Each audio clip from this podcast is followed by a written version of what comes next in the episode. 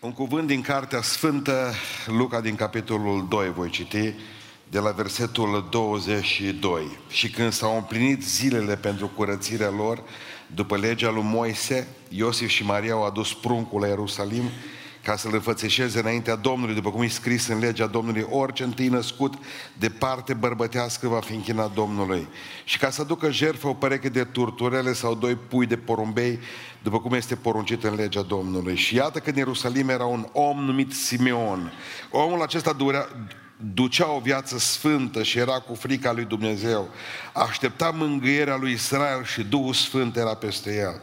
Duhul Sfânt îl înștiințase că nu va muri înainte să vadă pe Hristosul Domnului. A venit la templu, mâna de Duhul. Și când au adus părinții înăuntru pe pruncul Iisus, ca să se împlinească cu privire la ce poruncea legea, Simeon l-a luat în brațe, a binecuvântat pe Dumnezeu și a zis, acum slobozește în pace pe robul tău, stăpâne, după cuvântul tău, căci au văzut ochii mei mântuirea ta, pe care ai pregătit-o să fie înaintea tuturor popoarelor, lumina care să lumineze neamurile și slava poporului tău Israel. Tatăl și mama lui se mirau de lucruri care se spuneau despre el. Simeone a binecuvântat și a zis Mariei, mama lui, iată copilul acesta e rânduit spre prăbușirea și ridicarea multora în Israel și să fie un semn care va stârni împotrivire. Chiar sufletul tău va fi străpuns de o sabie ca să se descopere gândurile multor inimi. Mai era acolo și o prorociță, Ana, fata lui Fanuel din seminția lui Asher. Era foarte înaintată în vârstă și trăise cu bărbatul ei șapte ani după fecioria ei. Rămasă văduvă și fiind în vârstă de 84 de ani.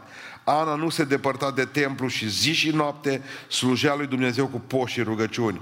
A venit și în același ceas și a început să laude pe Dumnezeu și să vorbească despre Isus tuturor celor ce așteptau mântuirea Ierusalimului. Amin. Vreau să vă spun în această seară că noi rezolvăm problema sărbătorilor în momentul în care stăm liniștiți ca popor și zicem, domnule, porcul e în frigider, vinul e în, uh, în bute, uh, copiii mi acasă, uh, am câteva zile de la servici și ne bucurăm de sărbătorile acestea. Crăciunul e o sărbătoare care apare o dată pe an, vorbește despre un Hristos care s-a născut în urmă cu 2000 de ani într-o iesle, și a coborât uh, slava lui la nivelul nostru, a trotuarului uman și Dumnezeu a fost acela care a privit acest lucru din dragoste pentru noi, dar dorând, dor, adică fiind, fiind inima străpunsă, înainte ca să fie străpunsă inima Mariei, a fost străpuns inima lui Dumnezeu Tatăl, pentru că de fapt Dumnezeirea plătea uh, factura mântuirii noastre. Ce vreau să vă spun în această seară ne dorim sărbători fericite. Niciodată sărbătorile noastre nu vor fi fericite. Pe pământul acesta nicio sărbătoare nu-i fericită. Pentru că sărbătorile acestea, o zi, o plătim cu lacrimi multe. Puținele noastre clipe de fericire și de bucurie uh, le plătim cu, cu un preț imens. Nu există sărbători fericite fără Dumnezeu. Asta știm cu toții. Nu e un slogan, e un adevăr. Sărbătorile vin și pleacă unul dintre marele, frumoasele metafore, comparații, cum vreți dumneavoastră, din poezia uh, românească, vorbind despre mamă, mamă frumoasă ca o duminică fără sfârșit. Ne-am dorit o asemenea duminică. Dar probabil că în această seară conștientizați împreună cu mine că tot ce e pe pământul acesta e trecător. Când vorbim despre a pregăti o sărbătoare spirituală, ea trebuie să vină într-un, într-un orizont de așteptare. Dumneavoastră să nu, crezi, să nu credeți că Iisus Hristos, când a venit în lumea noastră, noi știm că tot a fost nepregătit. Nu a fost pregătit pentru el o casă în care să se nască, nu a fost pregătit o fecioară, pentru că îngerul a venit foarte devreme la Maria și a spus, vei rămâne însărcinată. Nu au știut părinții ei de dinainte să-și pregătească fata pentru asta. Multe lucruri s-au întâmplat repede, repede pentru noi, pentru oameni, deși Dumnezeu cu miliarde și miliarde de ani în spate hotărâse lucrul acesta. Ce aici? Vreau să pricepeți că nu a căzut dintr-o dată, pentru că Duhul lui Dumnezeu Hristos nu a venit în lumea noastră dintr-o dată și fără ca nimeni să se fi sesizat. Erau oameni care îl așteptau. Erau oameni care doreau întâlnirea cu Hristos. Erau oameni care la Duhul lui Dumnezeu le-au spus, nu veți închide ochii până nu veți ține în braț. Erau oameni care, pe care Dumnezeu se putea baza și când Hristos avea 8 zile, când a fost dus la templu, când ca și evreu i-au făcut tăierea împrejur, Când factorul de coagulare a sângelui K era cel mai uh, puternic, adică nicio rană, nici un picur de sânge ca să poată să fie circumcis. În clipa aceea când ajung la templu, o, oh, zice Maria, până nu o să ne cunoască nimeni, suntem săraci, n-au dus miel cu ei, că n-au avut. Legea lui Israel spunea altceva. Când veți avea un copil și îl duceți la templu, duceți preotului un miel. Dar dacă sunteți atât de săraci că nu aveți un miel, duceți doi porumei sălbatici, două turturele. Astea erau fără bani. Gândiți-vă că erau cu un preț atât de mic încât Hristos le dă exemplu pentru uh, neînsemnătatea lor. E bine că s-au dus acolo deja cel puțin două persoane îi așteptau și doi bătrâni, Samuel și Ana. Erau acolo în templu și zice, te-am așteptat de mult. Și așteptăm cu toții niște minuni, mă, dacă de Crăciun. Poate, știți ce fac oamenii cu mine? Mă năpădesc acum cu mesaje. Pastore, zice, vezi că aduc pe aduc butucul ăla de bărbatul meu uh, miercuri la biserică. Mă rog ca Dumnezeu să-ți dea cuvânt, dacă să bântuiește acum. Că ăsta până acum venea și de Crăciun și de Paște. Mă nu vine mai de Crăciun. Că ce că Paște e prea plângăcioasă ăsta și nu are experiență. Oamenii își doresc ca să se întâmple ceva. Mă, poate vine mintea la cap de Crăciun, poate vine acasă copilul de Crăciun. Se poate întâmpla. Poate că Domnul mă eliberează de boală, de suferință, de toate. Așteptăm un miracol. Așteptăm o minune să se întâmple. Dar ca să poată să o vedeți, ca această minune să o puteți vedea dumneavoastră, va trebui ca să știți să o așteptați.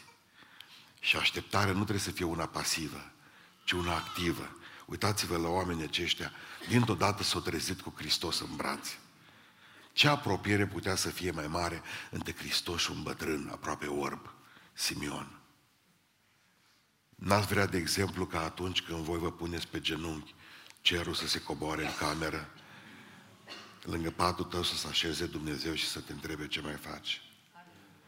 N-ați vrea să ajungeți la gradul ăla de intimitate cu cerul, încât Dumnezeu să spună, am un prieten în Beiuș, am un prieten, un prieten în Oradea, mă duc să vorbesc cu ea.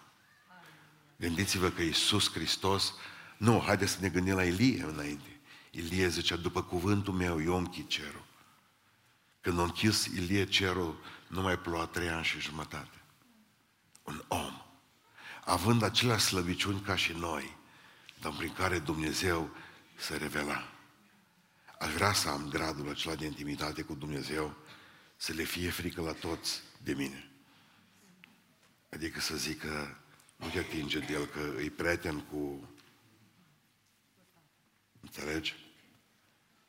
Ce fericiți eram când eram copii mici, când știam că aveam un băiat din sat care era mai mare. Bă, zice, dacă faci ceva, te spun anelul, te bate de nu te vezi. Tot timpul am trăit fiind singur la părinți, că frații să mai ajutau mai mulți. Am fost cu frica aceasta că ești nesemnificativ de unul singur. Și totdeauna m-am gândit cât de important este să ai pe cineva acolo sus. Pe vremea lui Ceaușescu ziceai că ai pe cineva sus. Te gândeai puțin până la județ. Vreau să vă spun că este cineva mai sus. Și trebuie să fie cineva mai sus. Stă în a treilea cer. Și în seara aceasta aici. Dar pentru asta trebuie să faci niște lucruri. Uitați-vă la Simeon și Ana. Cum au reușit performanța să țină în brațe pe Hristos? În primul rând, erau controlați de Duhul Sfânt. Ăștia nu veneau la biserică din obligație. Ăștia veneau mânați de Duhul. Asta spune uh, Sfânta Scriptură. În seara aceasta citesc versetul 25, zice așa, El a venit la 27, El a venit la templu mânat de Duhul.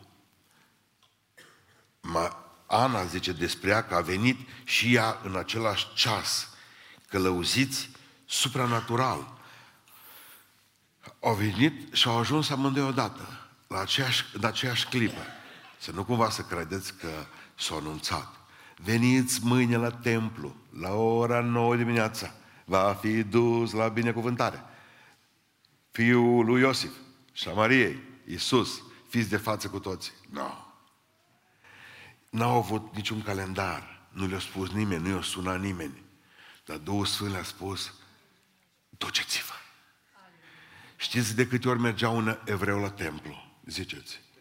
Pan, pan. De cât? De trei ori. Ce șansă aveai în ale trei dăți în care te duci la templu să te întâlnești cu Hristos?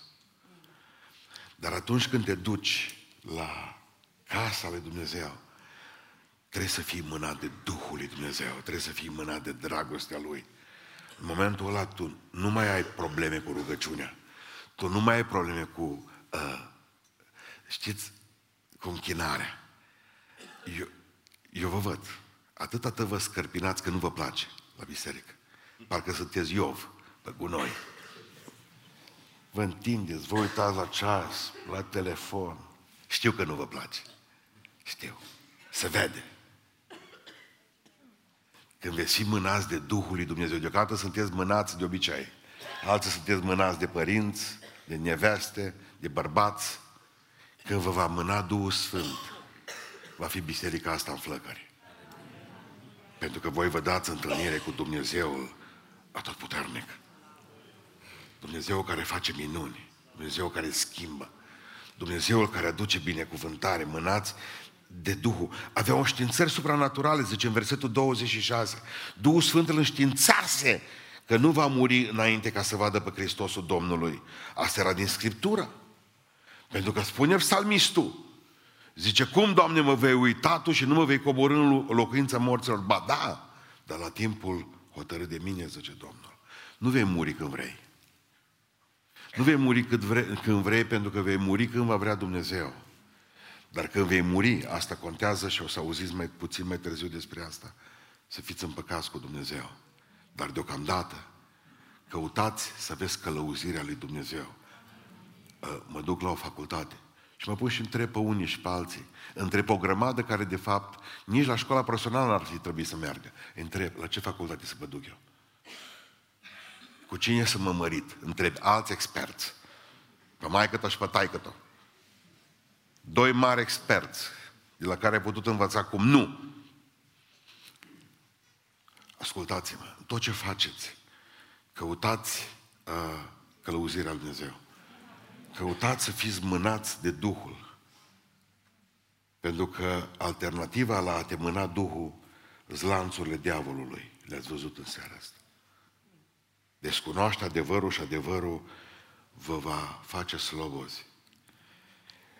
Cum știți că Duhul Dumnezeu este în voi? La noi, la Pentecostal, e simplu. Dacă îl bagăloslovim ceva în alte limbi, automat știm că Duhul Sfânt e la capacitate maximă la noi. Haideți să vă spun eu cele trei teste mari ale, pe care le-a dat și a spus unul dintre cei mai mari oameni al lui Dumnezeu, David Livingstone, care vorbea despre botezul lui cu Duhul Sfânt. Omul acesta care a fost până în capătul lumii, la, în Africa, până la cascada Niagara, ă, până la cascada Victoria, vă rog să mă iertați. Omul acesta care a vorbit despre Dumnezeu în cele mai groaznice locuri și cu cei mai groaznici oameni, spunea omul acesta. Când Duhul Sfânt s-a coborât pe, peste mine, într-o noapte în cord, și am început să vorbesc în limba îngerilor și să mă înțeleg cu Arhanghelul Mihail și Gavril, zicea el am descoperit trei lucruri importante. Știi că ai Duhul Dumnezeu în tine când ai foame după Hristos. Prima senzație pe care am avut-o noaptea aceea, o foame după Hristos, după cuvântul Lui. Mi-aș și dorit să am biserică lângă biserică, să mă pot duce la toate, spunea David Livingstone. Aș vrea să am foamea după Hristos. În al doilea rând știi că ai Duhul Sfânt în tine este când ai foamea de a fi ca și Hristos. Nu numai, nu numai de, de, de a-L vedea, ci și de a-L urma și a semăna cu El în ceea ce faci. Să știe oamenii, mă, ăsta trăiește ca și Hristos pe pământul acesta. Și mai este ceva, o foame. Foame de a sluji pe Hristos. Nu te mai împinge nimeni de la spate, ci faci lucrul acestea cu dragoste. Mă, Trebuie să dau. Slavă Lui Dumnezeu, eu să la fac curat, eu mă duc, ajut pe cineva. Și facem toate aceste lucruri din dragoste pentru Hristos, care și le-ar fi făcut în locul nostru. Deci veți, veți avea binecuvântarea asta dacă, dacă veți fi controlați de Duhul Sfânt, 100% de veți întâlni cu Domnul. Și veți avea sărbători deosebite, miraculoase, pentru că veți avea sărbătoare în fiecare zi. Al doilea lucru care îl vedem la oamenii aceștia, erau oameni focusați, adică concentrați pe un anumit lucru. Zice cuvântul Domnului că după ce soțul i-a murit la Ana, ea a plecat la templu să se roage și să postească. Deci hai să ne gândim la femeia aceasta. Biblia zice că șapte ani o trăit cu bărbatul după ce s-a măritat. După, de obicei se măritau la 12 ani, da, o punem la vârstă normală, da, evreicele, la 12 ani. Dar să fie la 13 ca să ne dea socoteala bine. 13 și cu 7, rămâne văduvă la câți ani? La 20. Avea, zice aici, în altă traducere a Bibliei, zice că era văduvă de 84 de ani. Dar noi, noi ne luăm după Cornilescu acum în seara asta, că ajunge și atâta. Deci avea 80 și cât? Zise, 84 de ani. Minus 20, de 64 de ani era văduvă. În momentul în care a rămas fără bărbat, s-a dus în templu și de atunci pur și simplu s-a focalizat doar pe Dumnezeu. Nu s-a rugat pentru un soț nou, deși legea dădea voie ca să se mărite pentru că o rămas văduvă, da? Și știți ce mai era aici? Numai soțul era sursă de venit. În momentul în care a rămas fără bărbat, trebuia să se roage la Dumnezeu ca să-i dea un bărbat și să aibă sursă de trai. Nu m-a interesat-o. O zis, nu mai vreau alt bărbat, mă pun deoparte pentru Dumnezeu, pentru că de aici încolo vreau doar pe Dumnezeu. Asta înseamnă să fii focusat, echilibrat, să fii pur și simplu cu ochii doar pe Dumnezeu. În momentul în care satana spune tot felul de lucruri, parcă își ciudați caii, că ei văd numai așa. Și tot timpul o persoană obtuză este, bă, tu nu vezi numai așa. Ei, dacă l dacă l spune pe Dumnezeu în față, ar fi perfect. Ar fi extraordinar ochelarii ăștia. Ma problema noastră gravă este că punem lumea și apoi ne punem ochelari de cal și ne întrebăm de ce ne put- nu ne putem mântui. Păi nu mai puteți vedea pe Dumnezeu, mă. E problema aici, pentru că ea se ruga pentru răscumpărarea Ierusalimului, Simeon se uh, ruga pentru răscumpărarea lumii întregi. E bine, oamenii aceștia aveau un vis, iubeau sufletele pierdute, voiau să-L vadă pe Mesia, nu mai voiau nimic altceva decât, Doamne, nu mă lăsa să plec de pe pământul acesta până nu te țin în braț. Un lucru vreau și un singur lucru vreau, zice psalmistul, și îl doresc fierbinte. Vreau să locuiesc și să mor toată viața mea în casa lui Dumnezeu. Ar vrea să trăiesc, ar vrea să trăiesc altfel. Adică stabilesc o țintă și 100% când stabilești în viață o țintă. Mă, vreau să fiu profesoară de norvegiană, nu poftim, nu știu ce vorbesc acolo, dar zic, asta e o țintă. În momentul în care îți stabilești doar o țintă puternică a vieții, vei ajunge să ai succes în viață. Marea noastră problemă este că fiecare zi, nu știm nici noi, trage un lanț de noi, trage celălalt lanț de noi, ne hotărâm. Focusați-vă pe Dumnezeu. Căutați mai întâi împărăția Dumnezeu și toate celelalte lucruri vi se vor dea pe deasupra. Al treilea lucru pe, pe care vreau să vă spun în seara aceasta erau că erau credincioși. Observați că aveau o grămadă de ani și din tinerețe amândoi au hotărât să se întoarcă la Dumnezeu și să-L urmeze. Au trecut prin maturitate și au trecut prin bătrânețe și nu s-au lăsat de Dumnezeu. Asta înseamnă credincioșie. Probabil că lucrul cel mai important al nostru este astăzi să avem pe lângă noi oameni care să ne fie loiali.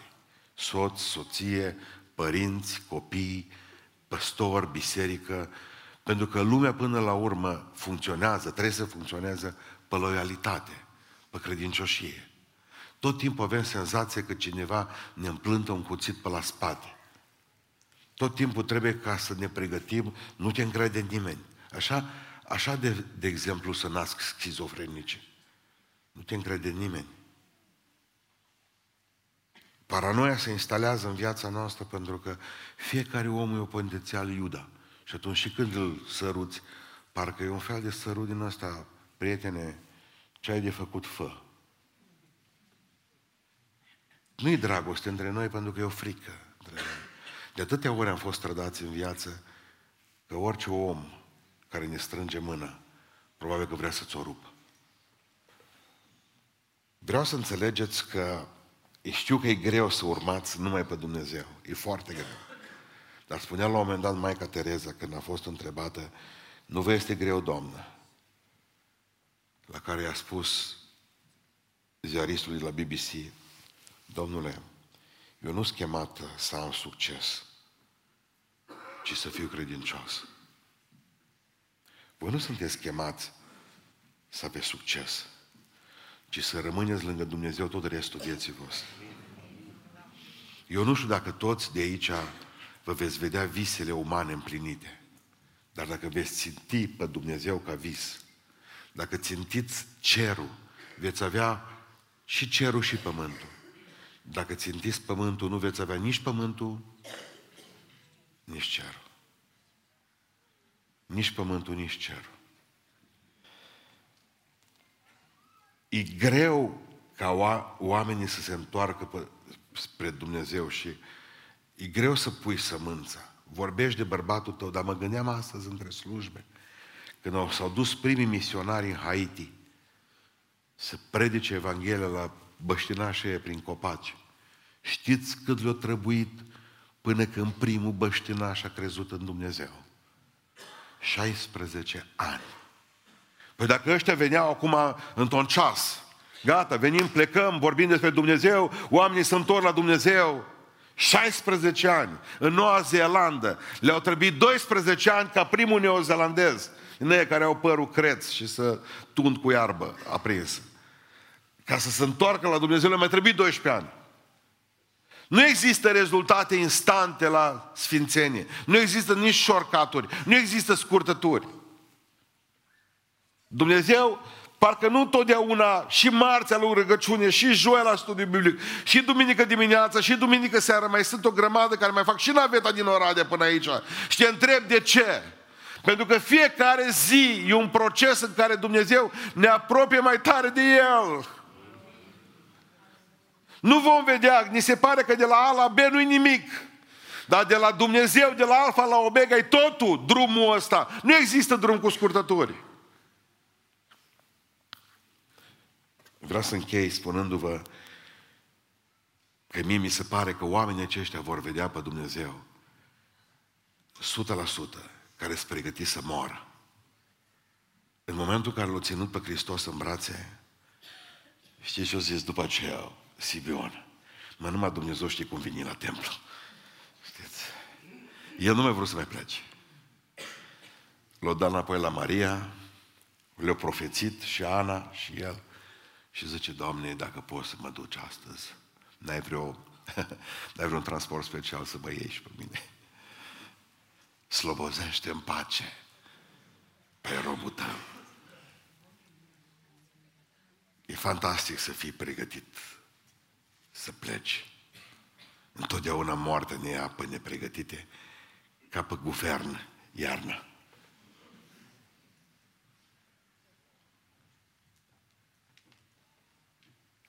Slobozește în pace.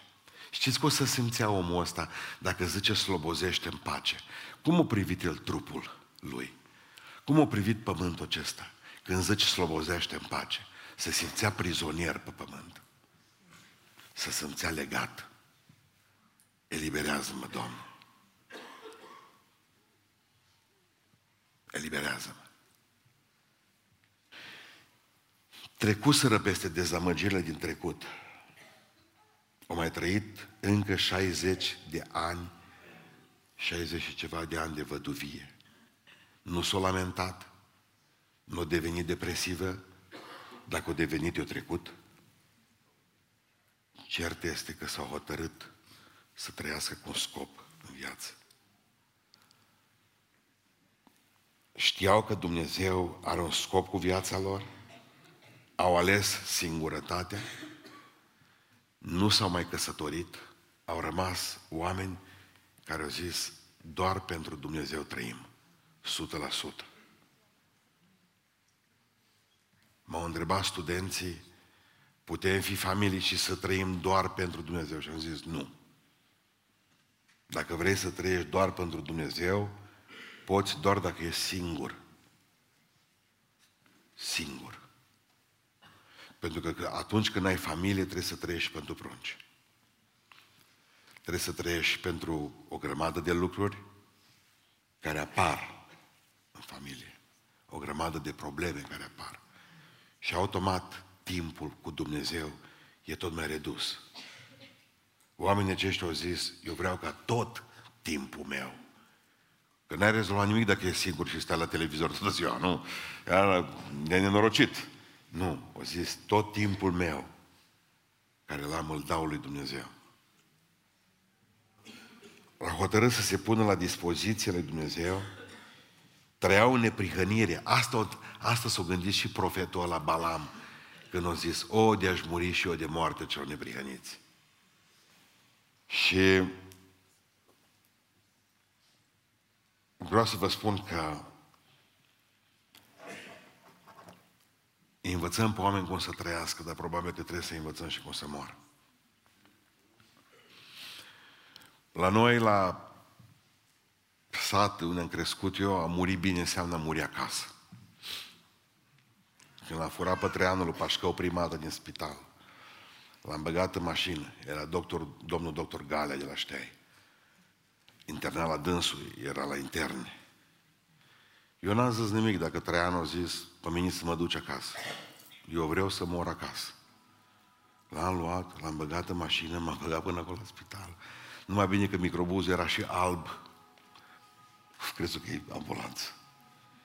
El m-a așteptat deja cu tot făcut, dar bagajele era tot în pijama și toate erau puse în plas. Vă dați seama cum l-a luat, că mi-a spus că nu are niciun bilet de ieșire. Doctorul căuta pe la pat. Zice, unde e Treanu? Mi-a spus o soră de noastră, asistent acolo. Păi zice, o pleca cu pastorul. Puh. Ce cuvinte s-au spus pe coridor. Ce blagoslovenii. Mă duc cu Traian acasă. El hotărât să mor. Prima dată zice, mă duc la găini. Să duce la cotețul de la găini, face apelul. Marița, Fironduța, le vei toate, bun, toate să ci, Suleiman Magnificul, e cu era acolo. Pe aia merge să vadă porcul. După ce termină cu tot șeptelul, merge să vadă pe Mărioara. Bă, zice, nevastă mea. După aia se pune pe pat, zice că te mine scoate-o afară. Pe cine? Pe Mărioara. Vreau să mărturisesc ceva. O scot afară, îmi spune omul, dar putea să spună cu tot satul, cu toată biserica putea să spună, mare, ce lucru, ce... Zice, și acum mor. Ce să moră? Zic, hai să povestesc ceva. Ții minte în urmă cu vreo 15 ani, zic, când am venit la tine acasă, că ai avut profeții că vei muri. Scurtă ți este, sunt zilele tale, omule. Nu știu cine o băga boala asta în el, groază. Când mă duc, ce făcea în curte? Niște scânduri, se punea, era pus pe o scândură din aia sus pe ăsta și trăgea cu creionul. Deci, ajută-mă, zice că mine să trag I-am făcut sicriu. Cu avut lucrare. Iar pregătit să moară. Iar hotărât, iar s-a împăcat cu toată lumea, sicriul l-am pus în pod după aceea, că nu mai murit, că a fost o vreme, o vreme și jumătate, două vreme jumătate și apoi până la urmă nu mai numărat. A, sicriul l-am umplut cu fasole, l-am dus în pod. Fac o paranteză. Când a murit, duce sus în pod după sicriu, când am, l-a ridicat, tot s-a făcut praf și fasole s-a curbat în tot podul. Nu știu câte încercări au avut, oricum de vreo trei ori am luat numai din spital și l-am dus acasă. Cum ajungea acasă, cum să făcea bine? Supărat. Mă, zice, poate Dumnezeu nu are nevoie de mine. Are. Nu să n-aibă. La noi acasă, ca să mor bine, să mor cu familia după tine, să nu mor la azil, nu. Să ai fochior, celelalte lucruri care sunt pregătite pentru sicriu, în jurul sicriului, găina pusă să dea fie dată peste coprișeu, pomenele, tot ce travă. Da. Ca să mori bine am auzit ungurii zic că e bine să murim pe somn, zic mă. A muri bine înseamnă să fii în păcat cu Dumnezeu. Păcatele iertate, sângele lui Hristos în viața ta, în păcat cu toată lumea și apoi hai la veșnicie sus. Vorba lui Ovidiu Liteanu, hai în rai, ce mai stai? Asta am vrut să vă spun, să vă pregătiți de moarte. Pământul ăsta nu-i bun. Și cu ce vreau să închei. Nu suntem buni niciunul. Nu avem cum să fim buni. Povestea 1918, țineți minte anul ăla? 1918. Ungaria avea guvern bolșevic, România de-abia apucase să se facă România mare, aici umbla o grămadă prin toată zona noastră, o grămadă de trupe neregulate maghiare, conduse de verboții, verboții venise de la... Dar asta e istorie. S-au dus ungurii și au prins Sigiștelul, i-au omorât pe cei din Sigiștel cu baionetele, au aprins tosatul, la unul Ioscosochi, au venit în Pântășești, au prins-o pe Ana Iovan de la noi din sat, i-au tăiat sânii, i-au scos ochii, pe ce au împușcat-o. Au vrut să aprindă totorenii, numai întâmplarea a fost că au reușit să scape. După care au venit armata română, supărați și a noștri, cu o grămadă de trupe neregulate. Am zis că românii sunt mai buni. Nu sunt mai buni? I-am dus în grădinari, în grădinari pentru că ne-au supărat și ne-au ținut pe drum cu o pușcă mitralieră din curtea bisericii. Am adunat 15 unguri, i-am pus în fața bisericii, noi românii, și am împușcat pe toți 15. După aceea ne-am dus în Tărcaia, 2 km de aici de Beiuș, am adunat în fața bisericii reformate 91 de unguri, i-am împușcat pe toți 91, dar până seara am mai omorât încă 8 prin case, la femei le-am scos și noi ochii. Și ce mai duc eu din povestea asta, că povestea de la noi, că și de la noi din sat s-au dus cu cuțitele și cu tot în tărcaia. Și din Sighiștel mai apucat care mai rămas în viață să omoare și ei în Sighiștel. Dar ce povesteau bătrânii noștri că atunci când au împușcat un copil de 13 ani aici din Tărcaia, copilul a spus pe ungureaște la taică să că nu-i pregătit să moară. Dar cine dintre noi e pregătit să moară în lumea asta cu oameni? Cine e pregătit să moară în lumea asta cu oameni? Buni nu suntem. Mâine dimineață suntem toți fără Dumnezeu înapoi la secure, la cuțit. Mâine dimineață fără Dumnezeu lumea aceasta este o, o, un imens teren de luptă, un câmp de luptă. Cine ne poate învăța să murim bine decât pentru că dacă ai o viață frumoasă, știți, vreau să vă spun ceva, că cine trăiește frumos, oameni buni, și moare frumos. Și de ce a fost ușor să spună, slobozește în pace pre robul tău? Pentru că toată viața lui a trăit frumos. O zis, n-am nicio pată la dosar, vrea să mă verifice cineva. Și nu-mi pasă ce înger trimis după mine. Eu știu că veșnicia mea e cu Isus. L-am ținut în brațe. Vă dați seama când veți ajunge în cer să vă întâlniți cu Simeon. Omul care l-a ținut în brațe pe Isus. De obicei el ne ține pe noi în brațe acum, dar atunci au avut nevoie să țină cineva în brațe și să-i aducă o binecuvântare. Și a făcut lucrul acesta. Aș vrea să ne rugăm ca Dumnezeu să ne dea o inimă bună, o inimă adevărată, o inimă sfântă, o inimă puternică, o inimă gata ca să plece din locul acesta, de o inimă focusată pe Hristos, o minte focusată pe Hristos. Să Să fim oameni aceia călăuziți și mânați mereu de Duhul lui Dumnezeu în toate. Dacă Duhul Sfânt îți spune, du-te acolo, du-te acolo. Dacă Duhul Sfânt îți spune, bagă mâna în buzunar, o ba și dai omul acela ce trebuie pâinea. Dacă Duhul Sfânt îți spune, stai, nu te du. Indiferent ce îți oferă lumea, indiferent ce îți oferă, ce oportunități ai. Spune lui Dumnezeu așa, Doamne, cum a zis Moise, dacă nu vii tu însuți cu noi, nu vreau nici Parțenie Boca, nu vreau nici Sfinții Pentecostali, nici Baptiști. Dacă nu vii tu cu noi, să nu ne lasă să plecăm din locul acesta. Tu însuți! Vreau seara aceasta să spunem doar Hristos. Doar Hristos. Doar Hristos. Haideți să ne ridicăm în picioare și după obiceiul nostru de aici din biserică noi ne rugăm împreună. Haideți să ne rugăm împreună seara aceasta și să spunem, Doamne, vreau să fiu călăuzită, călăuzit de Tine.